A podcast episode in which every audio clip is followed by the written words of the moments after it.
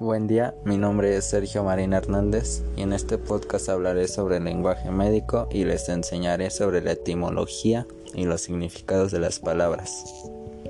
Y para empezar, ¿qué es el lenguaje médico? El lenguaje médico es un lenguaje tanto científico como técnico, que por lo tanto este se debe de sustentar en cuatro pilares básicos, que son la precisión, la corrección, la claridad y la concisión.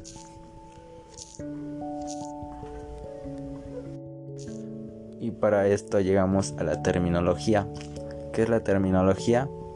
Bueno, la terminología tiene el propósito de expresar en términos precisos los complejos conceptos e ideas del mundo de la medicina. Y para esto, cada término pues debe de poseer un significado único aceptado por la comunidad científica, facilitando así el intercambio de información a nivel internacional.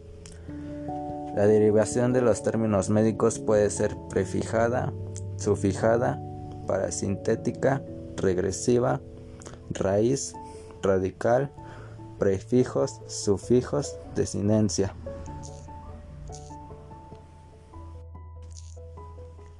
Y bueno, los términos médicos generalmente pues están formados de radicales, o sea, de raíz, que es la parte principal del término, complementado con prefijos y sufijos, derivado de los idiomas griego y latín. Y bueno, con esto llegamos a la lista de palabras, que en lo personal siento que son las que más se utilizan, pero a veces no las entendemos.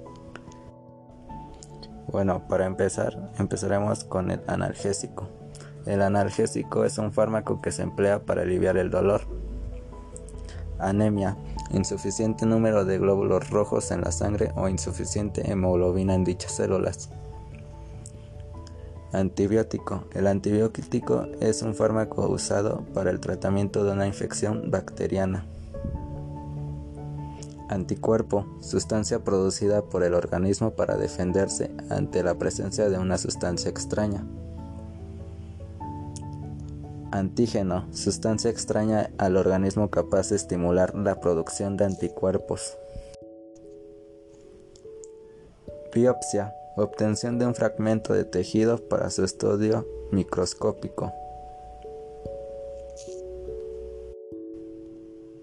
Corticoides o esteroides, fármacos que se emplean habitualmente en el trasplante para el tratamiento de la H son el equivalente artificial de unas hormonas producidas de forma natural por el organismo. Hematopoiesis, proceso de producción y diferenciación de las células de la sangre. Infusión, administración de un líquido. Este puede ser suero, sangre, médula, etc., a través de una vena. Injerto, tejido obtenido de un individuo o implantado en otro. Paracetamol, fármaco con efecto antitérmico y analgésico. Y bueno, esto sería todo por mi parte. Espero que les haya gustado y que tengan buen día. Gracias.